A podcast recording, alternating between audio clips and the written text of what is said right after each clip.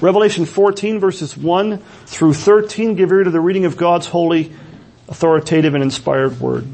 John writes, Then I looked and behold on Mount Zion stood the Lamb, and with him 144,000 who had his name and his father's name written on their foreheads. And I heard a voice from heaven like the roar of many waters, like the sound of loud thunder. The voice I heard was like the sound of harpists playing on their harps, and they were singing a new song before the throne and before the four living creatures and before the elders. No one could learn that song except the 144,000 who had been redeemed from the earth. It is these who have not defiled themselves with women, for they are virgins. It is these who follow the Lamb wherever he goes. These have been redeemed from mankind as first fruits for God and the Lamb and in their mouth no lie was found, for they are blameless. Then I saw another angel flying directly overhead with an eternal gospel to proclaim to those who dwell on earth, to every nation and tribe and language and people. And he said with a loud voice, fear God and give him glory because the hour of his judgment has come and worship him who made heaven and earth, the sea and the springs of water. And another angel, a second, followed saying, Fallen, fallen is Babylon the Great, she who made all nations drink of the wine of the passion of her sexual immorality. And another angel, a third, followed them saying with a loud voice, if anyone worships the beast and its image and receives a mark on his forehead or on his hand, he also will drink the wine of God's wrath poured full strength into the cup of his anger and he will be tormented with fire and sulfur in the presence of the holy angels and in the presence of the lamb. And the smoke of their torment goes up forever and ever and they have no rest day or night. These worshippers of the beast and his image and whoever receives the mark of its name. Here is a call for the endurance of the saints, those who keep the commandments of God and their faith in Jesus. And I heard a voice from heaven saying, Write this, blessed are the dead who die in the Lord from now on. Blessed indeed, says the Spirit, that they may rest from their labors and their deeds follow them. This ends the reading of God's Word. You may be seated. The grass withers and the flowers fade, but the Word of God stands forever. Amen. Well, we looked uh, a few Sundays ago at Revelation chapter 13. I'll leave that for you to read on your own maybe this afternoon if you're not familiar with it that much. But in chapter 13, John wrote a vision of two beasts. This is one of those chapters in Revelation that even unbelievers hear about, talk about, think about. This is the chapter that has the number of the beast. The Revelation is a book of numbers. Lots of numbers have significance.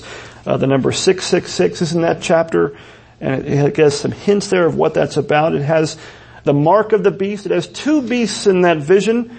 One arising out of the sea in verse 1, one arising out of the earth in verse 11. And those two beasts, what they represent, remember Revelation is a book of visions, a book of signs, and what those two beasts represent are more or less the instrumentalities, the instruments that the devil who is the dragon of chapter 12 the, the two instruments he uses to wage war on the church, on God's people. And those two beasts generally represent two things. One is kind of the violent persecution of the state against believers. You know, many nations in this world, even now, persecute Christians to the, to the death. It's not ancient history. It's often been said, and I don't know where the numbers come from, but they, people have said and I believe they're right, that more Christians have been martyred for their profession of the name of Christ in the past century than in every century of church history before that combined. There are still places on this earth, many of them, where if you profess the name of Christ, if you are baptized in the name of the Father, the Son, and the Spirit, uh, you are putting your physical life at risk. You risk martyrdom for doing just that. The other, the other beast in that chapter is the beast of false teaching and ideologies that often threaten Christians as well in many ways. Well, the, the vision of those two beasts, if you were to read, if you were going to pick a chapter of the Bible uh, for encouragement, chapter 13 would not be that chapter. Know, you might read that chapter and be kind of disturbed, even fearful. Well, you know, you read that, but then you get to chapter 14.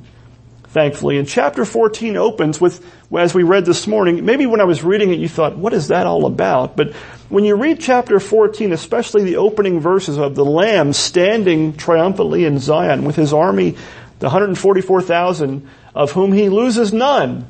That's half the point. And they're singing a song of triumph and praise uh, to the Lamb. It tells you that those two beasts in chapter 13 don't win. They don't get the last word. In fact, they get defeated. Their defeat is sure. That should bring great comfort and assurance to the heart of every believer in Jesus Christ.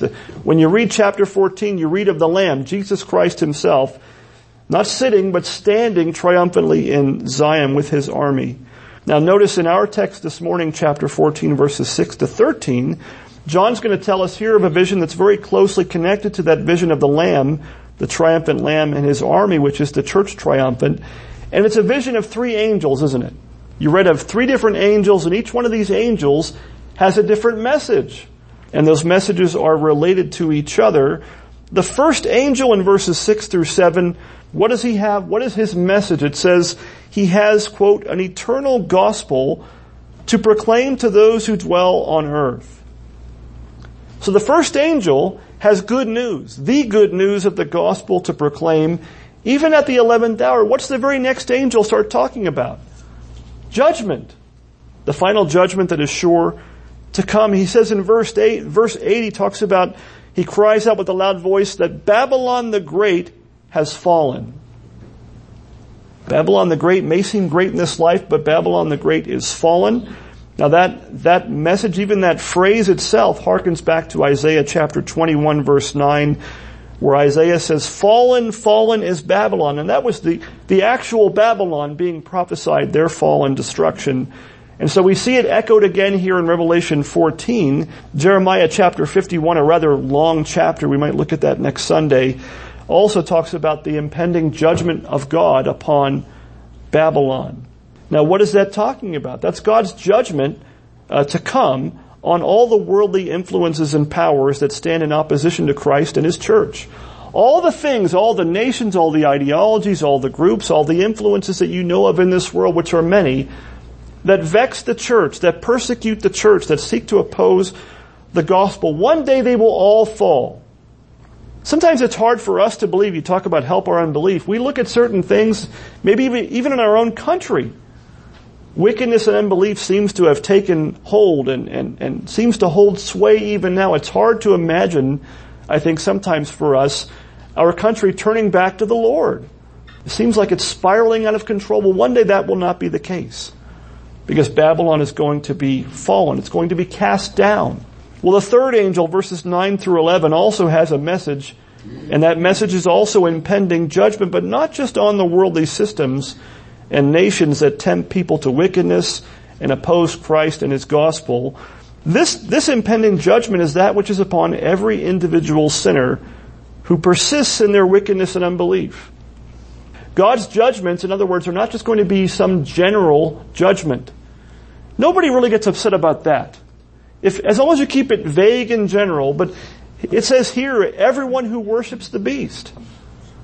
Everyone who doesn't worship Jesus Christ really is what that message of judgment is, is about. Now that third angel especially, his message is as terrifying and sobering, or it should be, just as terrifying and sobering as the message of that first angel was hopeful. They go together. You cannot separate these two things. That first angel had a message of an eternal gospel to proclaim. The third angel has a message of warning of eternal judgment and torment to proclaim. Now, this passage in Revelation, you might know, I've said this a number of times, but certain things bear repeating when you go through a book like this. The, the book of Revelation is written to comfort and give assurance to believers. If you're a Christian this morning and you read the book of Revelation and it scares you, if that's the main thing it accomplishes, uh, I say this morning that you, you are reading it wrong. You are reading it incorrectly. It is written to give you encouragement. It's, it's a, it's a real book. It tells you trouble is coming. But it's also there to tell you that the Lamb is triumphant and you are triumphant in, in Him. Now it does, it does warn of judgment and eternal torment in hell even in our chapter in verses 10 to 11. But you think about it this way, this, this chapter is also evangelistic, isn't it? It's evangelistic. It gives a warning the same way as we're going to see that Jonah was supposed to give a warning to Nineveh. God gives a warning in scripture like this to warn us to repent, to warn the unbelieving to repent while there is still time, to turn to Jesus Christ for forgiveness and eternal life while there's still breath in our lungs. William Hendriksen, that great commentator on Revelation, uh, he writes this, the three angels of verses 6, 8, and 9, they belong together. They have one purpose, namely, to warn mankind with respect to the coming judgment in order that men may turn to God in true faith. This isn't just meant to tell us because we're curious, here's what's going to happen. It's meant to drive, to drive Christians to comfort in Christ and it's meant to drive unbelievers to repentance and faith for salvation. Now we're going to look, Lord willing, at each one of the, the, messages of these three angels in order. My original plan, if truth be told, was to look at all three of them this morning, but we're not going to do that. We're going to look at the message of one at a time, especially this morning looking at the message of that first angel in the first couple verses of our text. So verses six through seven is where we're going to spend most of our time today. Look there again. The first angel, his message is a proclamation of an eternal gospel. Verses six to 7 there, John says, Then I saw another angel flying directly overhead. He's looking up and there it is, uh, with an eternal gospel to proclaim to those who dwell on earth, to every nation and tribe and language and people. And he said with a loud voice, Fear God and give him glory because the hour of his judgment has come and worship him who made heaven and earth, the sea and the springs of water. Now the ESV, which we read and, and preach from every Sunday, it says that the angel was, was, where was he flying? It says directly overhead. Now I think that this kind of obscures what John is saying. Uh, the King James actually puts it, I think, better where it says he was flying, quote, in the midst of heaven. He's flying in the midst of heaven and proclaiming with a loud voice this message of the gospel. And so that makes us look at a few things about his message. The first thing is, notice in the text the source of his gospel. The source of his eternal gospel. It's given, it's proclaimed by whom? By an angel. And where is that angel flying? In the midst of heaven itself. What is that meant? What is that picture meant to convey to you and me this morning about the gospel of Jesus Christ? It's of a heavenly origin. It wasn't dreamed up by any man. It wasn't, didn't find its origin in any human being. It's from heaven itself. It's from God. It's a, it's a message from God. And so when you hear the gospel of Christ, whether this morning or somewhere else, whenever, every time you hear the gospel of Christ, including at times uh, the warnings of judgment and the call to repent, now you, you no doubt hear it from human preachers, myself and, and others. And we preachers, we tend to be of, of varying degrees of gifts uh, and eloquence, some more so, some not so many, not so much. You know, many of us are anything but impressive. You know, even the apostle Paul, his own view of himself was that he was not very impressive. Now maybe we would have thought differently had we heard him. But the focus, your focus should not be on the preacher. I thank God for that myself. Uh, our focus should not be on the preacher himself. I have to say very often it seems to be. We tend, I think, to focus on the preacher's personality or lack thereof or excessive personality. We tend to focus on the gifts, whether great or lacking, of our preacher. But what should we be focusing on? The message. If the message is the gospel from scripture, the message is of heavenly origin. We should not focus on the preacher or the messenger. We should focus on the message. Another way of saying that is to say that the message of the gospel of Jesus Christ is an authoritative proclamation from God himself. It doesn't matter what the preacher thinks. It matters what the scriptures say. It matters if it's a message from God. If, if you preach, we saw last week, a, a real biblical sermon should be, thus saith the Lord. Which means it has to be the biblical message, especially of the gospel. Well, the fact that the message of the gospel is an authoritative proclamation from God himself means the gospel, the message of God demands your full attention. It commands, it really commands your attention with the utmost authority. It's a message that we dare not take lightly. If it's in the Word of God, we must not take it lightly. And it's a message we must not deliver flippantly. We are not here to entertain. We are not here to do anything like that. We're here to say, thus saith the Lord. Notice also, secondly, the span. The span of that eternal gospel. It's eternal. What does it mean? Why does, what does John mean when he says that this angel had an eternal gospel to proclaim? That implies a number of things. The fact that the gospel is an eternal gospel means that the essence of it, the substance of the message of the gospel, does not change. There was not a different gospel in the Old Testament than there is now in the New Testament age. The substance of the gospel never, ever changes. And what does that mean? It means the way of salvation has never changed. At its heart, the message of salvation never changes. The way of salvation has never changed since the fall of mankind. In the garden, the way of salvation does not change. The way of salvation will not change. The substance of the gospel does not admit to change. Every sinner in the history of humanity since the fall until the end of time, anyone who is ever saved will be saved from sin, death, and hell the exact same way. By the exact same Savior. By grace alone, through faith alone, in Christ alone. That's why the scriptures in the previous chapter in Revelation 13:8 says that it speaks of Jesus Christ as quote the lamb slain from the foundation of the world. That's again that's the King James rendition of that. The lamb slain from when? The foundation of the world. What is the what is God's way of saving sinners and what has it always been? It was in sending his son to die the death that we deserve to die in our place. Not only that, but the apostle Paul in Ephesians 1 4 tells us that not only was Christ slain from the foundation of the world, it was, it was in God's decree to such a degree that it was as good as already done before it came to pass. Paul says that he chose us, Ephesians 1 4, he chose us in him before the foundation of the world. He chose those whom he was going to save in Christ before the foundation of the world. He chose us. He picked us. That's what it says. He picked those whom he was going to save from sin. He chose to save particular people from their sins. If you're a believer, he chose you from before the foundation of the world. And he doesn't just say, think about this again. It's easy to think of it this way. He doesn't just say, he chose us before the foundation of the world. It, it does mean that. He says more than that. He says he chose us Two little words. In Him, in Christ, before the foundation of the world. What does that mean? It means the way of salvation has always been determined and decreed as being in Christ and through Christ before the foundation of the world.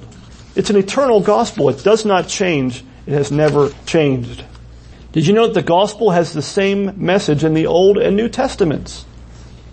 One spoke of the Christ who was to come, the Old Testament. The New Testament points us back to the Christ who has come and died for our sins. Paul tells us the same thing in Galatians chapter 3. Galatians 3, 7 through 9, Paul says this, Know then that it is those who are of faith who are the sons of whom? Abraham. If you're a Christian, you're a son of Abraham. You're the real Jews. You're the ones who were actually promised to Abraham. Those who are of faith are, are the sons of Abraham and the scripture the Bible, foreseeing that God would justify the Gentiles by faith, here it is, preached the gospel beforehand to Abraham.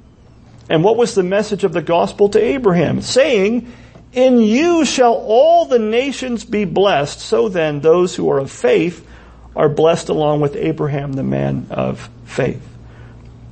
So what's Paul's quoting Genesis chapter 12 verse 3 which says, in you all the families or nations of the earth shall be blessed. And Paul says, that's the gospel. That the scripture in saying that, you know, God, when God told Abraham, in you all the nations shall be blessed, it was the gospel to Abraham. And why is that? What is it about that phrase that Paul quotes from Genesis 12 that makes it about the gospel? In what way would all the nations be blessed in Abraham? It was in his seed. in his offspring, in one particular offspring, and that is Jesus Christ. He is the seed that was promised to Abraham. And you and I who are believers in Christ are his offspring only in Christ. And so the, the Bible preached the gospel to Abraham beforehand by promising him, telling him of the promise of the coming of Jesus Christ who was yet to come in Abraham's day. Notice also the substance. What's the substance of the eternal gospel? It's an eternal gospel, it's good news, but John also kind of gives us a summary of what that message was. What doesn't he? Look at verse 7. It says, And he, the angel, he said with a loud voice, here's the message, Fear God and give him glory because the hour of his judgment has come, and worship him who made heaven and earth, the sea, and the springs of water. Now, the message that the angel is saying, at least the summary of it that we see here in our, in verse 7, you might think to yourself, there's a few things missing here. If it's the gospel, why doesn't it talk about Jesus? It doesn't talk about Jesus. It doesn't talk about his death on the cross. It doesn't mention specifically his resurrection on the, on the, the third day. It doesn't even say the word faith or believe. And so some commentators have looked at that and said, you know, the word gospel in Greek, it can just be translated good news or good tidings. And so they, some have concluded that because it doesn't speak directly of Christ and his death and resurrection, that maybe this isn't really the gospel, it's just good news in the sense, or good tidings to God's people, that he's going to judge the wicked, that he's going to judge those nations and, and things that vex and persecute the church and the gospel of Christ, but I think that's too narrow a view of, of even the gospel. For the gospel does involve a warning of judgment and a call to repent, doesn't it? I think, I think it's reading too much into one verse to say that this is not the gospel. I think that is wrong-headed. The gospel does involve a warning of judgment. And it does involve a call to repentance. At least in the Bible it does. Very often the gospel preaching so-called that, that you may hear omits those things because those things are not pleasant. They are not fun to hear. People don't like to hear of judgment and the call to repentance, but those things are part of the gospel. And in fact, even our chapter, if you read the whole chapter together, which you must do, and the rest of the book of Revelation fills in those gaps. We are to read this call, this warning, and this call to repentance and understand it in light of the death and resurrection of Christ, the Lamb of God, spoken of all throughout the book of Revelation, even earlier in the chapter. Even the chapter before talks about Christ as the Lamb slain from the foundation of the world. You read this in light of that. It's implied in that. Now, a warning of judgment and a call to repentance has always been the mark of true biblical gospel preaching. It's always been that way. Think of the message that the prophet Jonah that we just read about earlier today in the service. Think about the message Jonah was told to preach. You, know, you might, maybe when we were reading that text, you said to yourself, how did that message cause that? What, what, what did Jonah actually say? Now, again, when you read the sermons and messages in the Bible, uh, very often it's a summary it, it, it's quotes, but very often it's a summary. He might have said a lot more than one sentence of a message, but, but God in His wisdom and His sovereignty decided to give us this one thing to characterize what He said above all else. Look at Jonah 3 verse 4. It says that here's Jonah's message. Jonah began to go into the city a day's, going a day's journey. So he's a, remember it's a three days journey to go into the city, so he's a third of the way in. He's not even in the middle of the city yet going a day's journey, and he called out, here it is short and sweet, yet 40 days and Nineveh shall be overthrown. That's it. At the very least, that is the substance, the heart of the message that Jonah proclaimed to Nineveh. It's a message of impending destruction. Now, if, if, you're, if you're paying attention, he could have gone and said tomorrow. That's not what God told him to say. God told him to say, Another biblical number. 40 days. You have 40 days and that's it. But what's implied by that message? An offer of mercy. If God just wanted to destroy Nineveh, why would he send Jonah? Just so Jonah can get a front row seat? Sit under a plant and cheer it on and eat popcorn? No. And Jonah knew that, didn't he? Jonah knew that there was an implied message of mercy for the repentant. The message that God commanded Jonah to proclaim to Nineveh was a warning of impending judgment. You, you, imagine they didn't like hearing that message any more than anybody else in our, in our day likes to hear that kind of a message. Messages of, of warnings of judgment and calls to repentance have never been popular. They don't sell books. But those messages were, read, pick any prophet in the Old Testament and you'll see messages like that.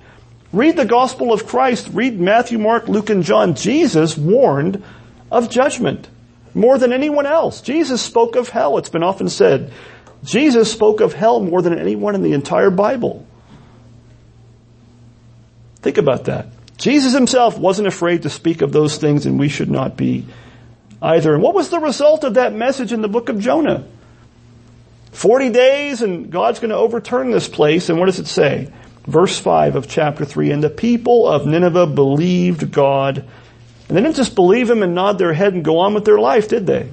They called for a fast and put on sackcloth from the greatest of them to the least of them. Revival broke out among the heathen. Among among the least likely people you could imagine, God did that. God brought many of them to repentance and faith. Real, real revival. How do you know when revival hits? Just by counting numbers, counting noses, counting people that come forward. No, they repent.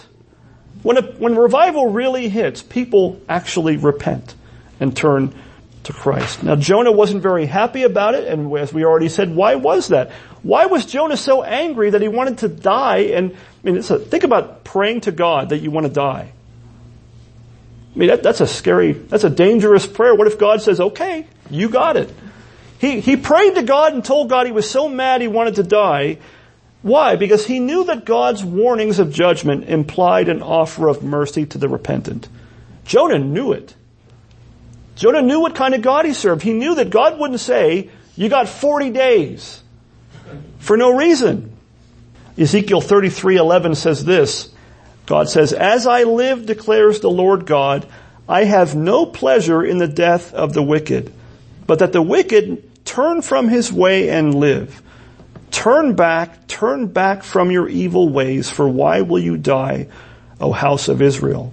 Same kind of phrase that the king of Nineveh said about his own people. Turn back from your evil ways.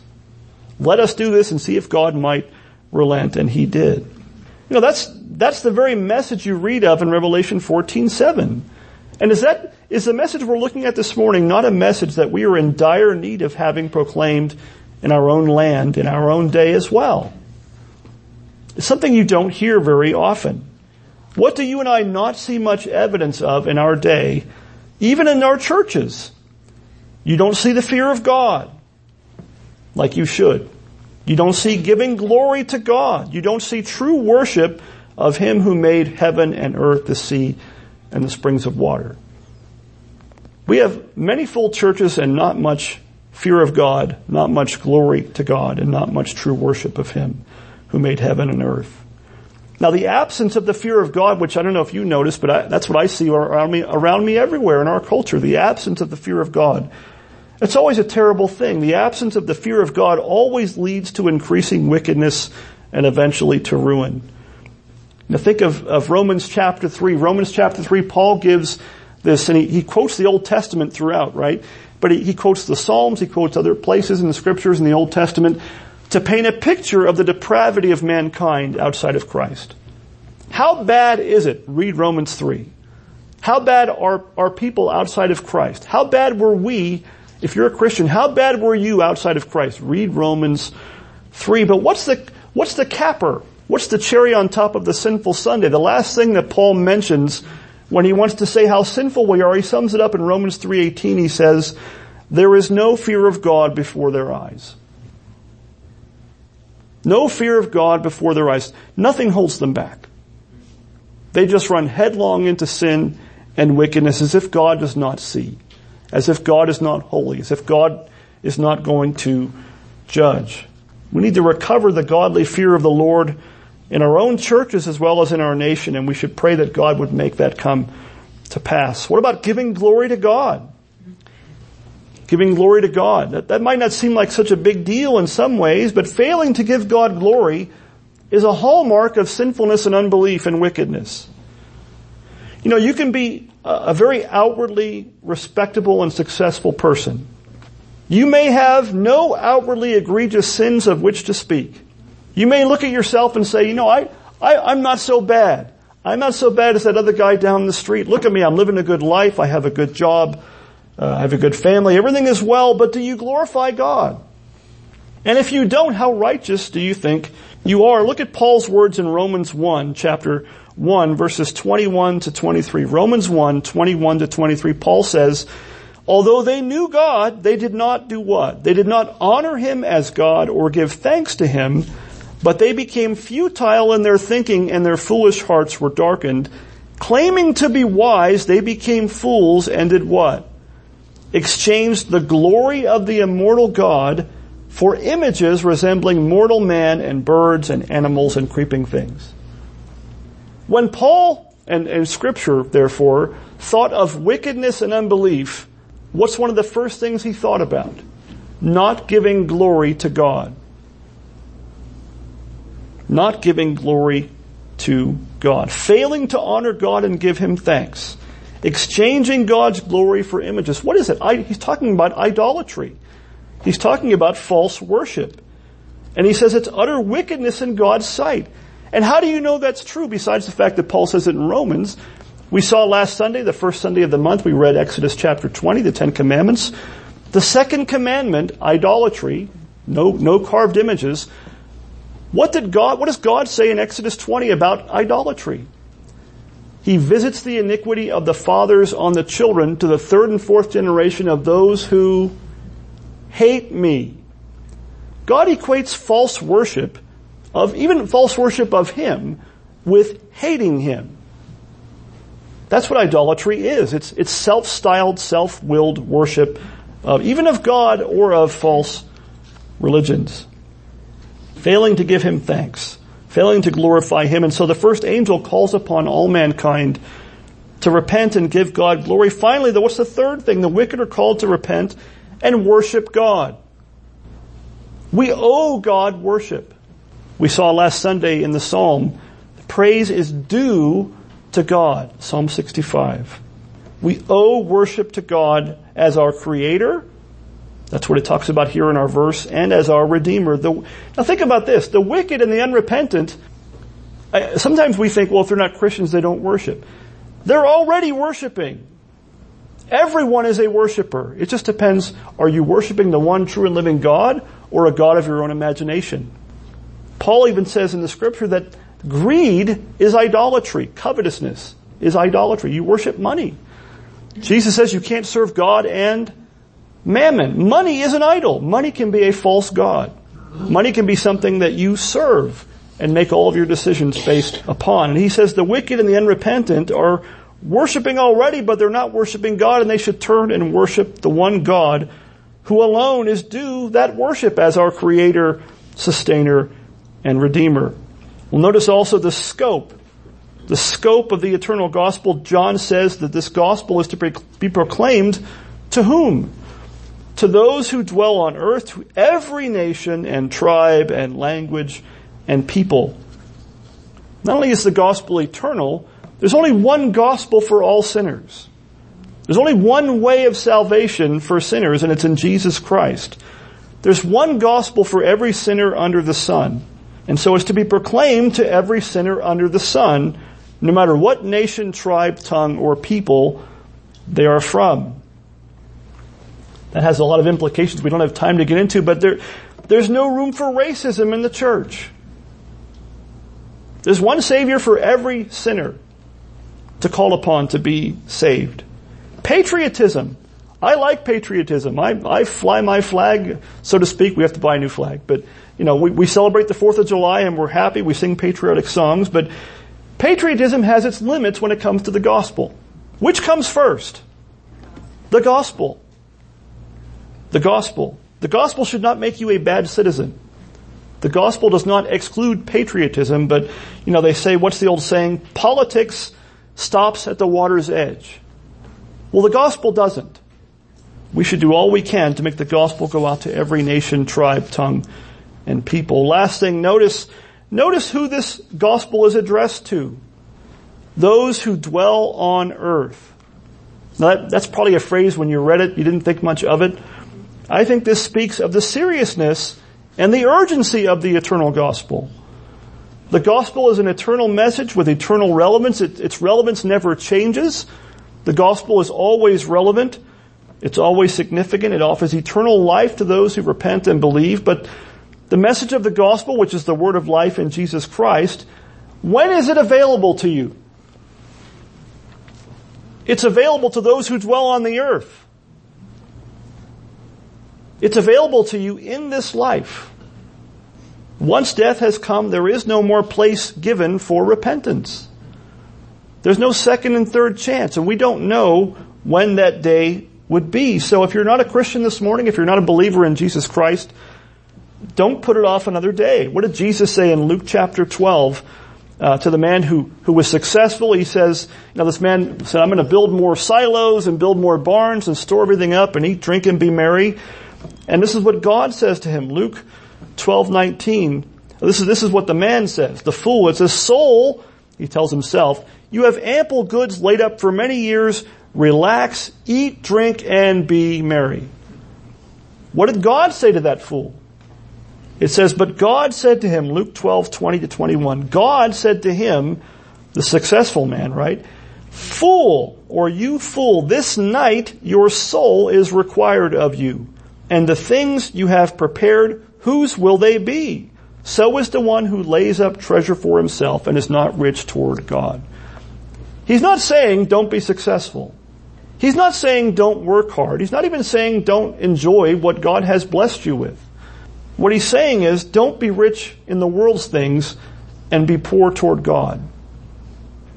And what else does it say? He says, this night, did that man who was going to, you know, eat, drink, and be merry, did he have any idea when was going to be the day God called him? When the day was going to be when he died? No, none of us know. That's a good thing. We probably wouldn't get out of bed that day if we knew it was going to be that day, but we don't know. None of us, not a single one of us is promised tomorrow. No one is promised the opportunity to repent later. One of the most foolish things that has happened, who knows how many times in this world, is someone hearing the gospel and saying, you know, I'll, I'll do that later. I'll repent and turn to Christ later. What does the Bible say about sin? That sin hardens your heart. The more you put it off, the more you are going to put it off. The king of Nineveh didn't say, relax everybody. We got 40 days, we'll repent at day 39. Right away. Don't even let the animals eat and drink. They repented. Don't let your head hit the pillow tonight if you don't know the Lord until you have been reconciled to God through repentance and faith in Christ. Now the context, the context of this eternal gospel in, in our passage, uh, I won't go into it much this morning, but the context is the other two messages from the other two angels that follow right on the heels. I don't think it's an accident. I don't think it's a coincidence that this, this chapter is so clipped and brief. You have one message with an eternal gospel to proclaim, and right away, no delay, the next message. Babylon has fallen, and right after that, you have the judgment, the final judgment coming.